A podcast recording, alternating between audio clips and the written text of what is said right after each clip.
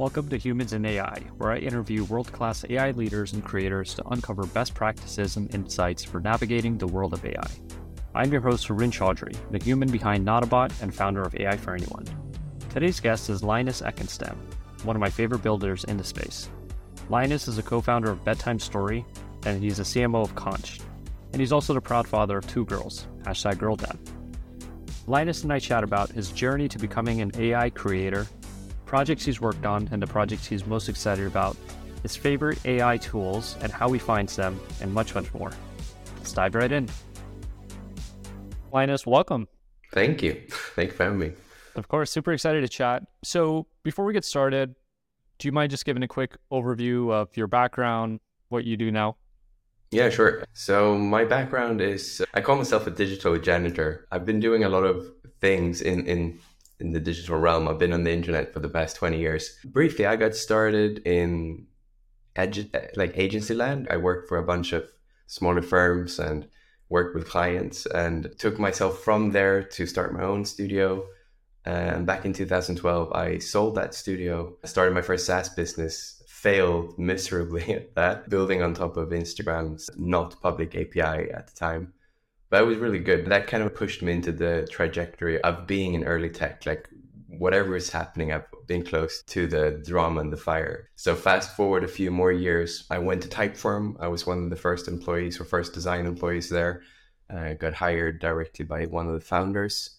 And then I've been doing a few other startups. Recently, I was at Flodesk.com and another uh, rather successful SaaS business in the email space. And then last year, I decided to stop working for others. I've been going back and forth being an employee and starting my own things.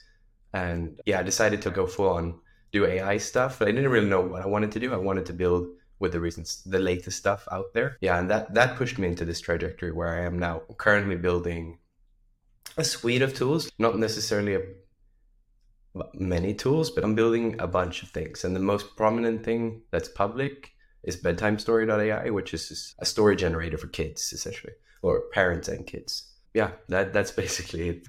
yeah, that's awesome. And so when you decided to make that jump, I didn't realize, so you completely left everything and you just said, I'm just going to work for myself now. Did you have a plan at that point, or did you just land on the whole AI tooling?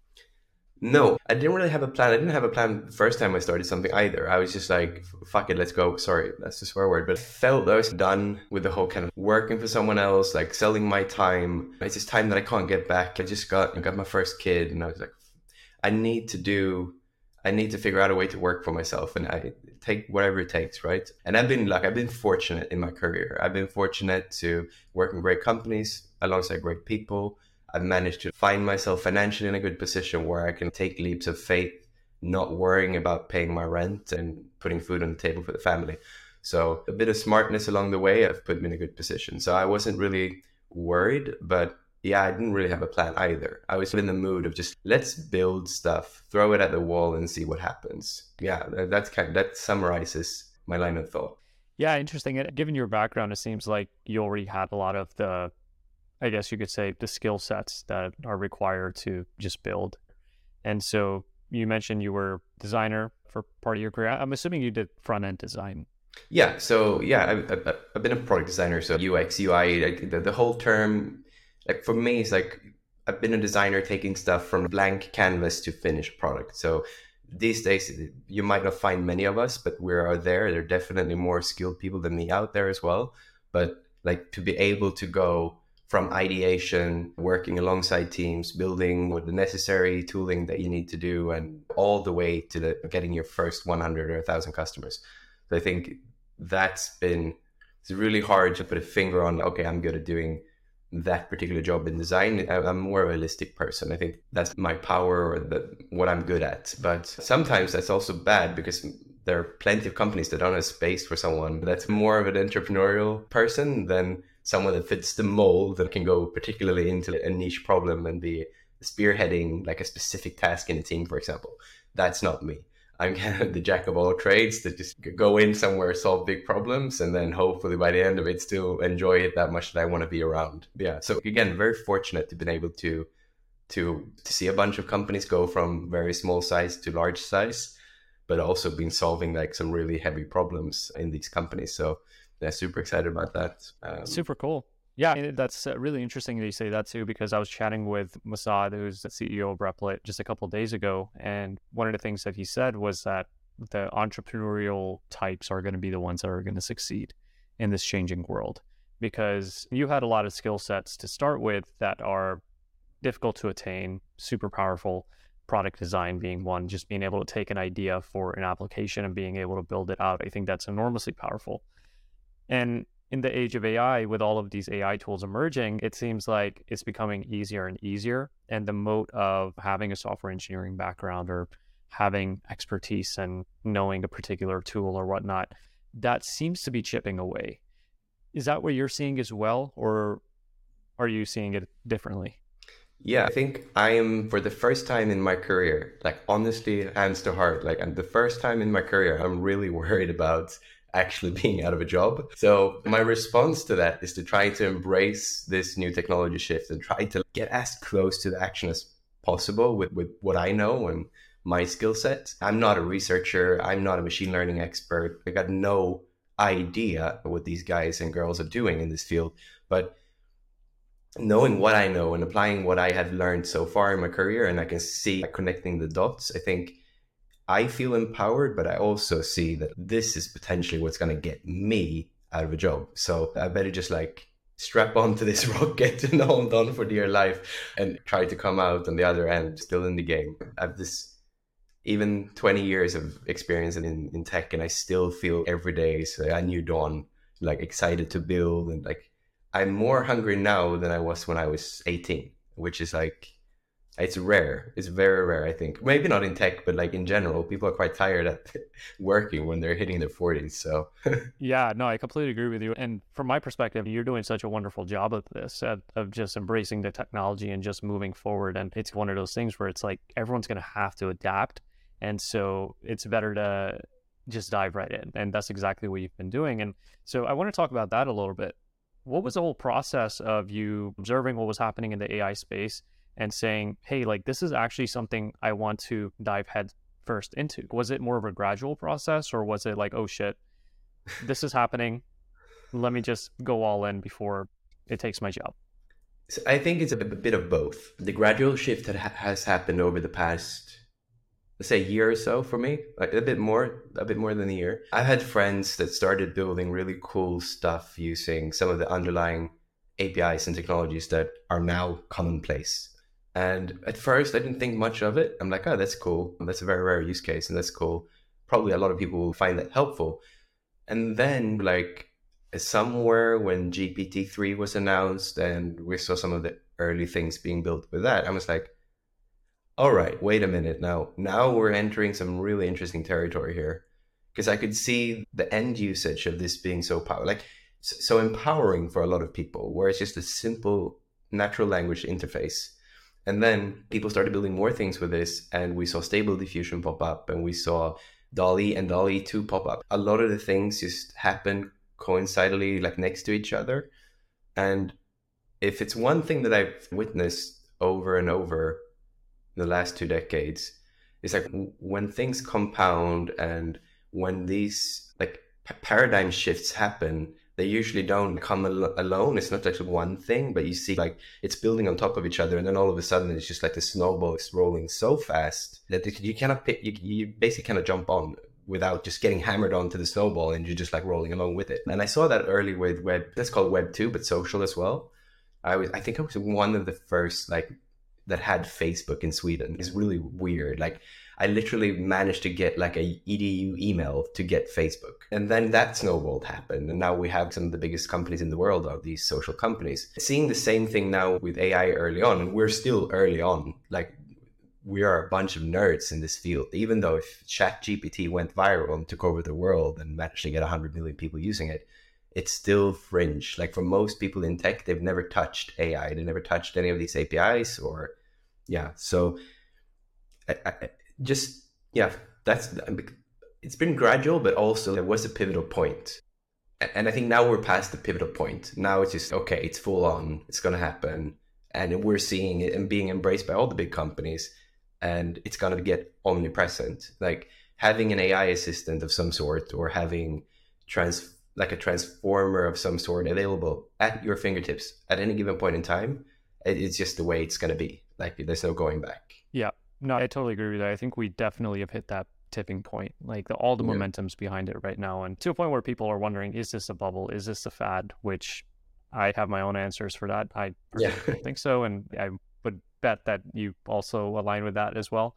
But it's definitely got eyeballs from everyone at this point. I want to rewind really quickly. So you said you were one of the first people in Sweden to have access to Facebook. That's really interesting. I, so, how did you manage to get that edu email address? And also, I, curious, are you just generally an early adopter when it comes to technology? Yeah, I'd say like I'm a hyper early adopter. If you go through the, if you comb, fine comb the internet for like my writing or articles, you'd see like I was bullish on VR way too early, and I own that. I, that's fine by me. I'm still bullish on both VR and AR uh, I think from a paradigm shift in the way that we're doing computing. Right now, we're do, conducting this interview. I'm looking at a small little screen, and it's the biggest screen I can get for my laptop, but it's still small. And like we will enter an era at some point where we will do embodied computing. But I think me and a lot of other people were just too hyped up on it. We all drank from the same Kool Aid. And I'm not likening the, what's going on with AI with VR. It's very different, very different but yeah, in general, I'm an early adopter. And to the point why I got early access to Facebook, I had a friend that went to MIT and I managed to somehow acquire some old students' email, I loaned it, and I managed to set up an account. Because it was still very hard to get a Facebook account if you didn't have a college campus email address. And then so you had an MIT address. Yeah, I never went to MIT. yeah, but it is interesting though because I I feel my proximity to being early in tech in general has just led me to have this magnet for things. And I also sense it in this community. I see a lot of familiar faces that's been around the block a few times. Yeah, it's gonna be interesting to see if we're if we're dead wrong or if we're right this time. Yeah, that's the interesting thing is being an early adopter, I guess the price you have to pay is that you're going to have a lot of misses potentially where you might invest a lot of time into learning a technology a tool that just ends up going nowhere tool is deprecated or the technology goes nowhere.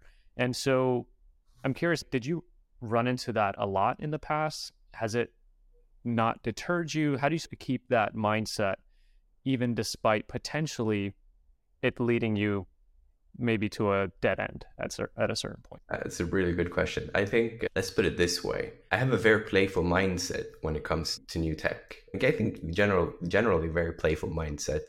I have very little ego in my work. And uh, usually I just like i want to feel like when i was a kid and i went to the playground with my friends and we all just played i wish every day was like that. I wish we going to an office working with people doing creative things i don't want it to be unstructured and there's no goal or vision but i want the work to feel like play.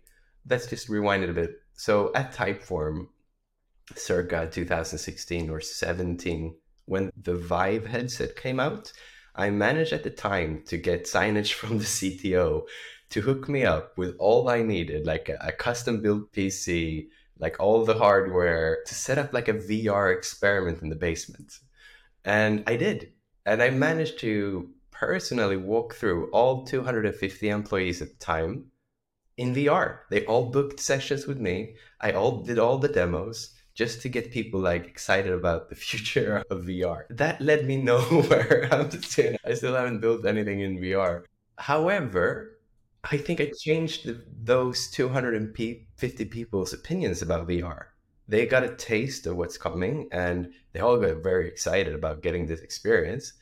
Uh, and it's funny how, like, none of them would have thought to have done the same if I wasn't there. So, in a way, I just want to figure out ways to have fun. And VR is a lot more fun than AI in that sense. But there is so much we can do with AI that it feels it's like an ex- abstraction layer that lives in the 2D plane where we're already living and experiencing internet in general. And it's a lot more obtainable for people because like VR is this big bulky thing. And like even now with the Quest headset, it's like very isolated. You do something and you're alone. But here, like doing stuff, putting it online, other people can try it out themselves. And this flywheel of just everyone riffing off everyone is I haven't seen that before in in not at this scale this fast at least. Yeah. Okay. So one of the big questions I have for you is like, how are you dealing with all of this influx of AI tools right now? What is Oof. your process for vetting and for testing them out? It's like drinking out fire hose, right?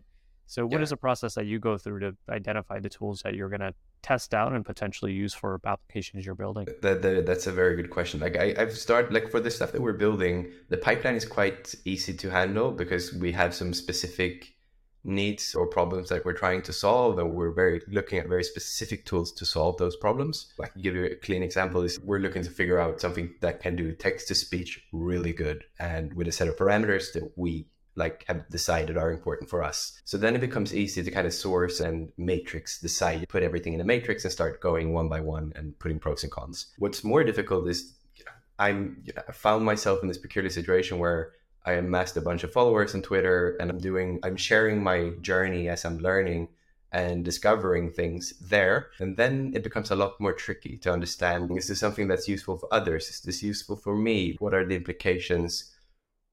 Is this a tool that could blow up and have 20 million users in the next 12 months? It, it becomes a bit more tricky to figure that one out. And my inbox, as, as anyone can imagine, like, the bunch of people that are doing what I'm doing as well.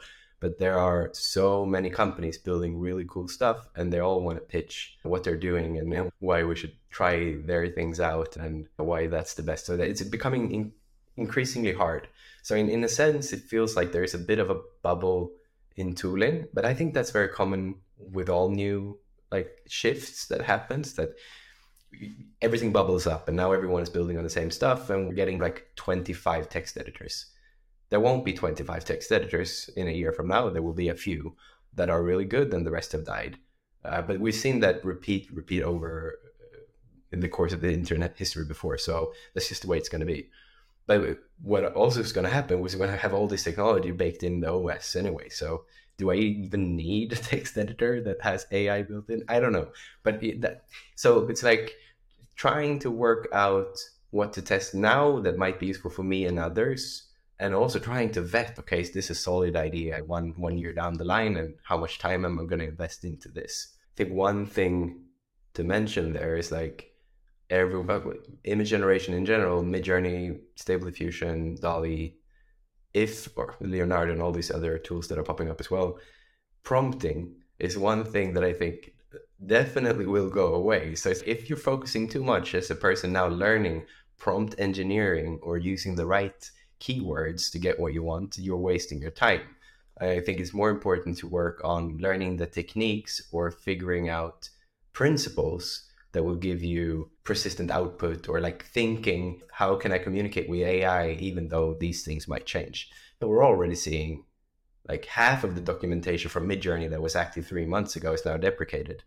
So it's that the space is moving so fast that there's no point in becoming like a, an expert in midjourney prompting for example. If you don't have the near term goal of selling prompts or something but two models down the road prompting might be a thing of the past. Interesting. So so where are we heading if we're moving away from prompting? Like what is your more natural language, less less kind of keyword prompting? Because now if you look at it's difficult to like also obtain like what where are we going i think it's a combination of key like removing keyword prompting and going more natural language and what we want describing but also more image to image or like using source material for your prompting we see that with ControlNet for example they just got released the other day and a combination of things i think will equate to how we're producing generative art or generative images or content in general.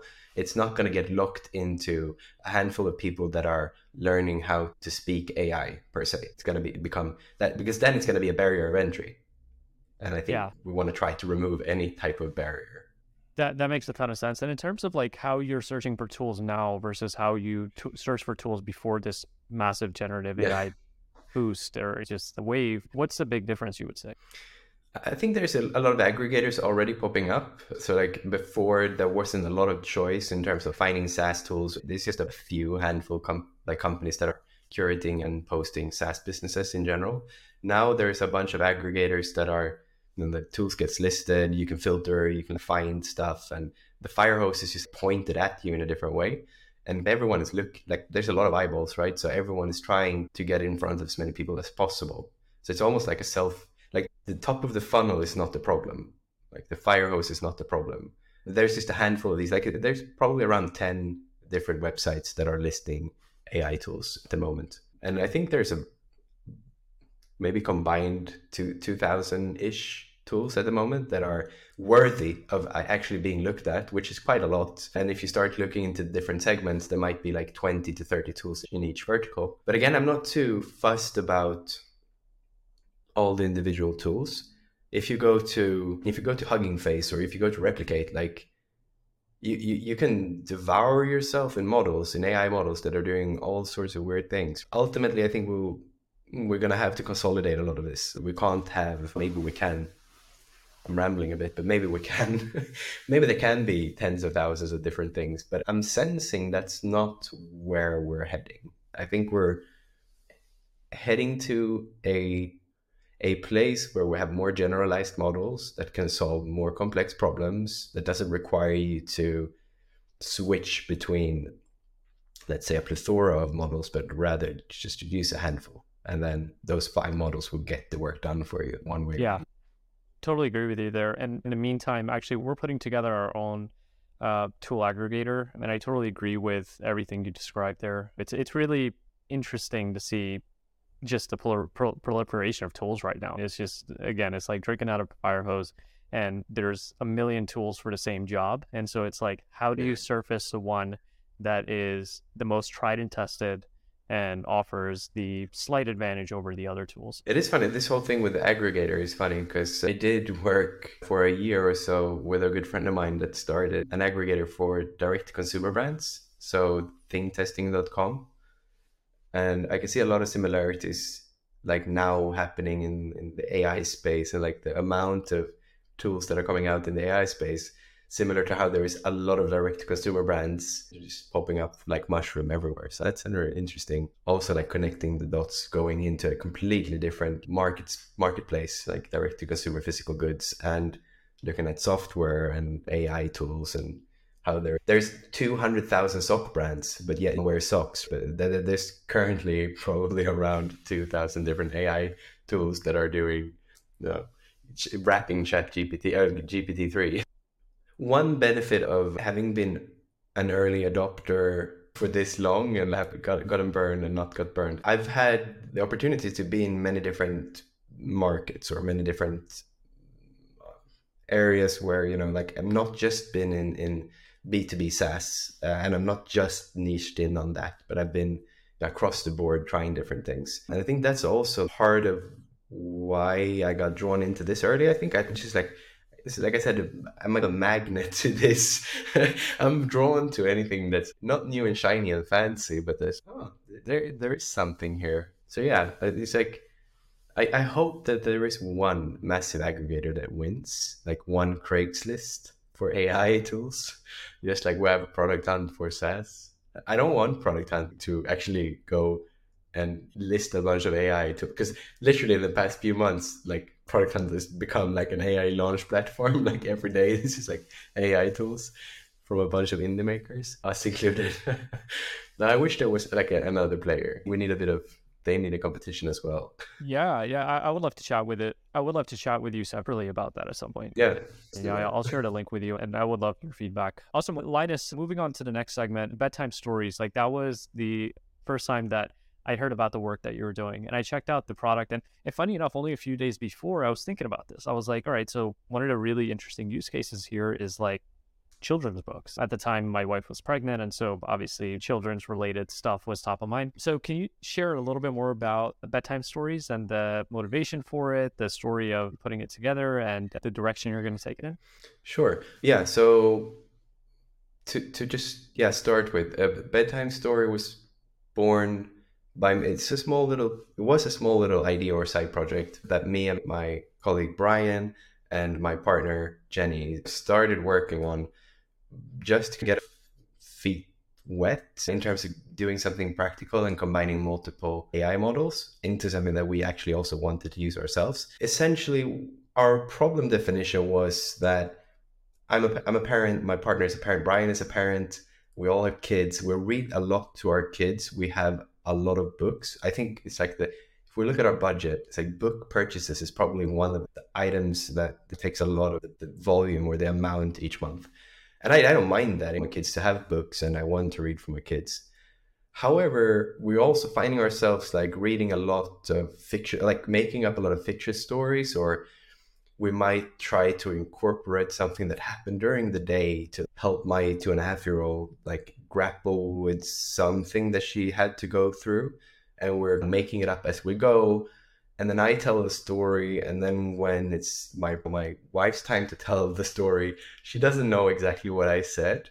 So then my daughter or our daughter would go, "That's not what Dad said. I said it differently." And I'm like, "Oh, this is a painful problem," and just we don't know what we're doing in general with parenting. So we just like we make shit up and we try. We have the same playful mentality there. which is as long as we do more good than bad, I hope we end up on good on the out on the other side. We end up well. So with that problem statement of like having you know a lot of books, buying a lot of books, they become quite repetitive. They're not personalized. They don't update. Once a book is there and the bookshelf is there, and at some point it gets boring. What if we can just leverage AI to help us, not take over. It was never the idea that I want to automate myself out of the equation, but I want to augment my abilities to tell stories to my daughter.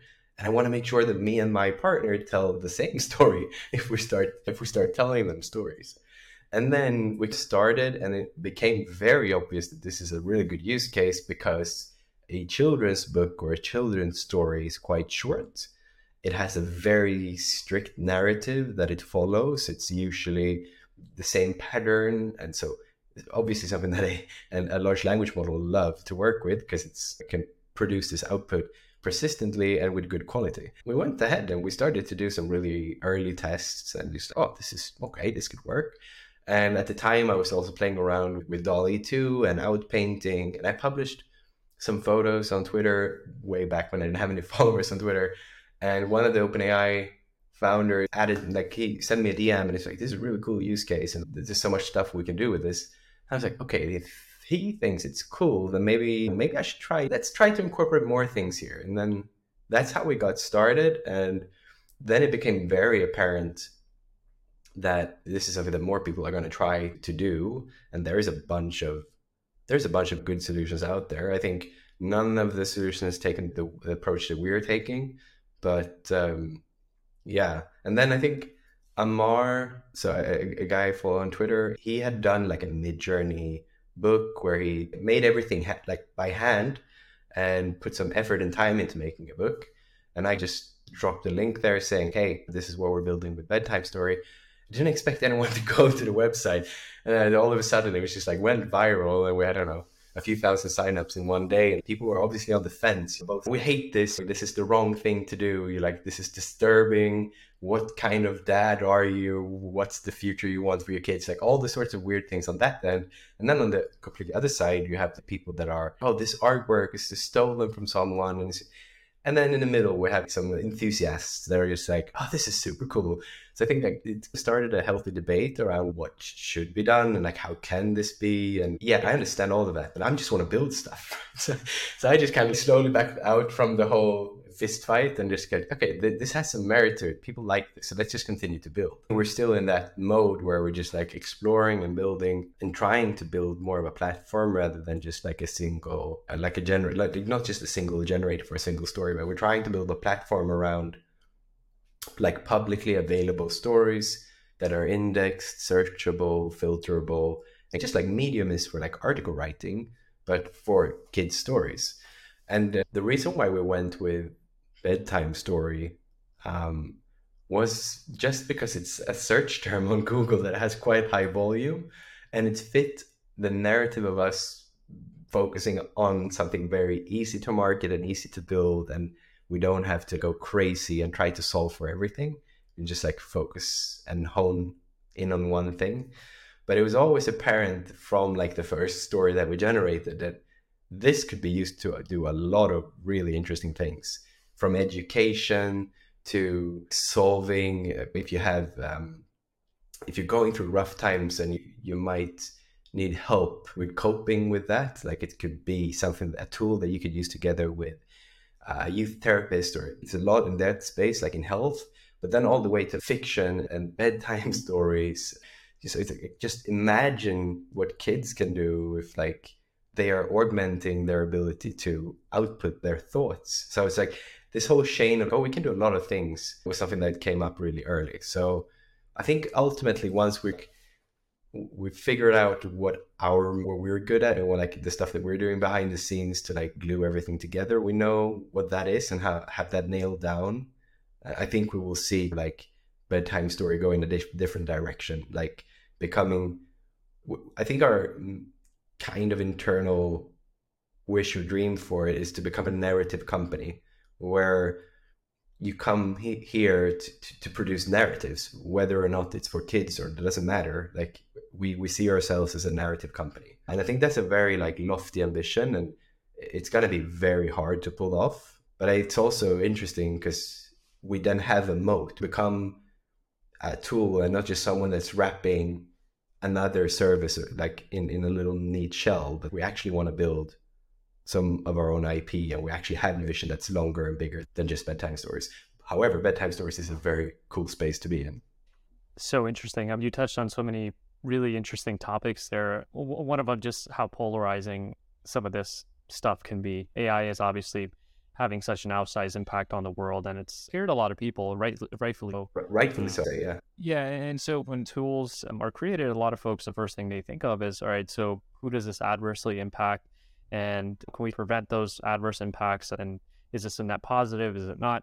But i think that's a builder's mindset the one that you described. And i think in the end technology isn't going to stop for anyone right? Is my own sadly so back to the fact that i think i'm going to get automated out and this is my reaction to it. Just like i think everyone's going to have to be reactionary right? But going back to your like the entire use case that you focus on, I, think this is such an interesting one because especially in the educational space, I was talking with one of my friends who is a VC who invests in ed tech startups. And one of the things he told me that was really surprising was that literacy is probably the biggest problem in the education space in America today. And that surprised me because I'm like, it seems like literacy isn't that big of a problem in the US. But he said a lot of parents are finding out that their children are reading, but they're not actually learning how to read, right? Like they're just, it's more of a superficial type of reading that children are doing where they're not truly understanding how to read to, to, to the level that the educators want them to. And so a big potential solution to that is more personalized content, right? It's stuff that they're maybe a little bit more engaged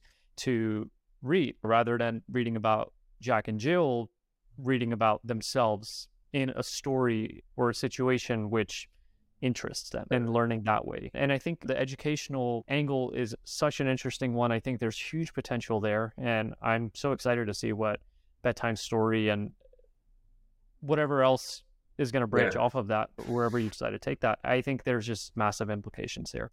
Yeah. I think there's a bunch of people that are already working on like specifically solving educational story creation or even learning. Mark is one of the founders of ustwo Games, or like one of the early earlier employees. I don't know if it's a founder or not, but I know that they are working on a tool like this for education that's like targeting kids with a diagnosis. It could be ADHD or it could be other like learning disabilities. And it just exactly what you're saying here is like having the ability to personalize the content on the fly having it delivered personalized on the fly having the questionnaire or the like what is you, that you're learning to be also personalized it, it's going to be a paradigm shift in how we learn. And i think this is one of the fundamental changes that large language models will bring to the next generation. It's just the, the breadth of information and the, the richness in how people are going to be able to inquire information it's just going to make Google look like an old landline telephone. It's just, it's going to be crazy when we think back at this and go, you actually had to Google and it was a skill to Google things. Like, did you live in the ice age? Did you guys have mammoths? It's just going to be very strange. And even to the point where, like, my two year old, her definition of Google is an omnipresent voice in our house she doesn't know that Google is a search engine. For her, what all she cares about, you ask Google to play songs on Spotify, or you ask Google about the weather, and it's there. It's in her room. It's in the living. It's everywhere. So my definition of Google and the age old, like you have to Google stuff to learn, and her definition of Google and what she will do to learn, that's just going to be very different. So, yeah, I'm super excited about this. And I think I, I we just hope more people can put on their excited mindset. And of course, there's a lot of problems that we need to solve, like with any new tech, and we need to be vigilant and not fall in the same traps as we did with social because social is going to have impacts far longer than what we anticipated and it's going to be something that we're going to have to deal with as a society but i think like yeah don't get too cautious. I don't put up roadblocks just because you want to put up roadblocks. Yeah it's super excited about this. I could probably talk about implications for the next generations for hours. Literally for hours. Yeah, and I think that that's a great segue to closing here. If you had a megaphone to the next generation, what would you tell them specifically in regards to just preparing and adapting to how the world is changing as a result of AI? Yeah, that's a very good question. I think what the next generation need to become very good at is asking really good questions. Like the and that's true currently as well, but I don't think we had the same issue. Like the, I think next generation needs to become expert inquisitors. They need to be really good at just asking very good questions. And if they can ask good questions, I think AI will be a, a very powerful liaison in, in that relationship in the future because AI is not going away. Like the genie is out of the bottle. We can try our best to regulate. We can try our best to sort this out, but Moore's law is continuing. Compute power is um, it's still exponential. People don't get this. Like wrapping your head around all of that. Whatever, get good at asking questions. That's not going to get old. Even if we have AI that's going to be good at asking questions, you as a person or as a human, our ability to imagine and rethink and reform and also adapt I think, yeah, if we're if there's one thing the next generation needs to be good at is asking questions. Yeah. Love it. Great advice. And last question for you.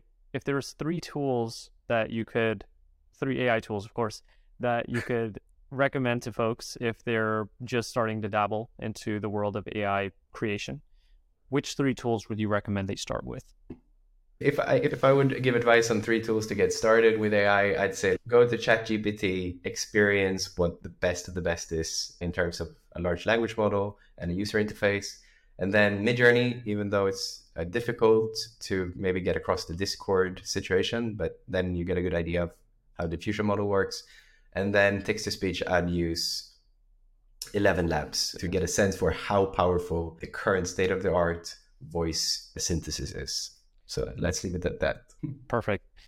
Final question Where can people find you? How can they follow all the great work that you're doing and learn from all of the wonderful prompting and the projects that you're building? So people can find me. Uh, I'm more, most active on Twitter, Linus Ekenstam on Twitter, and I write a Substack as well. So it's linusekenstam.substack.com. And yeah, I got a website, but hasn't I haven't updated my website in since 2017, and I keep getting like tens of DMs a week now. It's like, dude, you need to update your website. I'm like, whenever I have the time, I'll do it. Whenever you're done building. Or I'm done building. We're changing diapers. yeah, exactly. Yeah, I know how you feel now. Linus, I'll add those links in the show notes. But thank you so much for your time. And uh, thank you for being the inaugural guest for the Not a Bot Creator Series. Super excited to get Perfect. I appreciate it. Good chatting.